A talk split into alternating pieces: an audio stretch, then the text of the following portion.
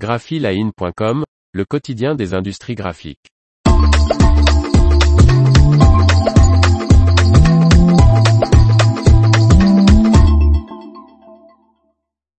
L'imprimerie Neuville Impression touchée par la grêle. Par Faustine Loison. Les 1000 mètres carrés de toiture ont été transpercés par la grêle. Pour les réparations, il faudra attendre plusieurs mois, mais heureusement la production a déjà repris.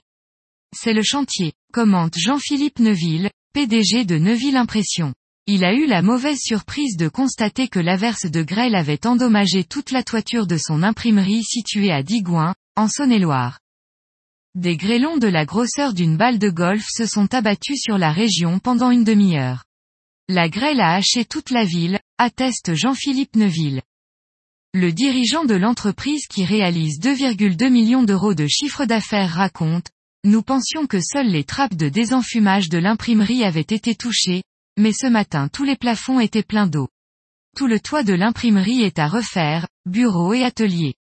Soit 1000 mètres carrés de toiture. La production, aussi bien offset et numérique, a cependant pu reprendre aujourd'hui même, après quelques heures de nettoyage. Nous avons aussi fait tomber les faux plafonds dans les bureaux pour faire sécher l'isolation. C'est un vrai chantier en ce moment. L'imprimeur attend désormais la visite d'un expert dépêché par son assurance afin de faire intervenir une entreprise pour bâcher toute la surface de la toiture à moyen terme.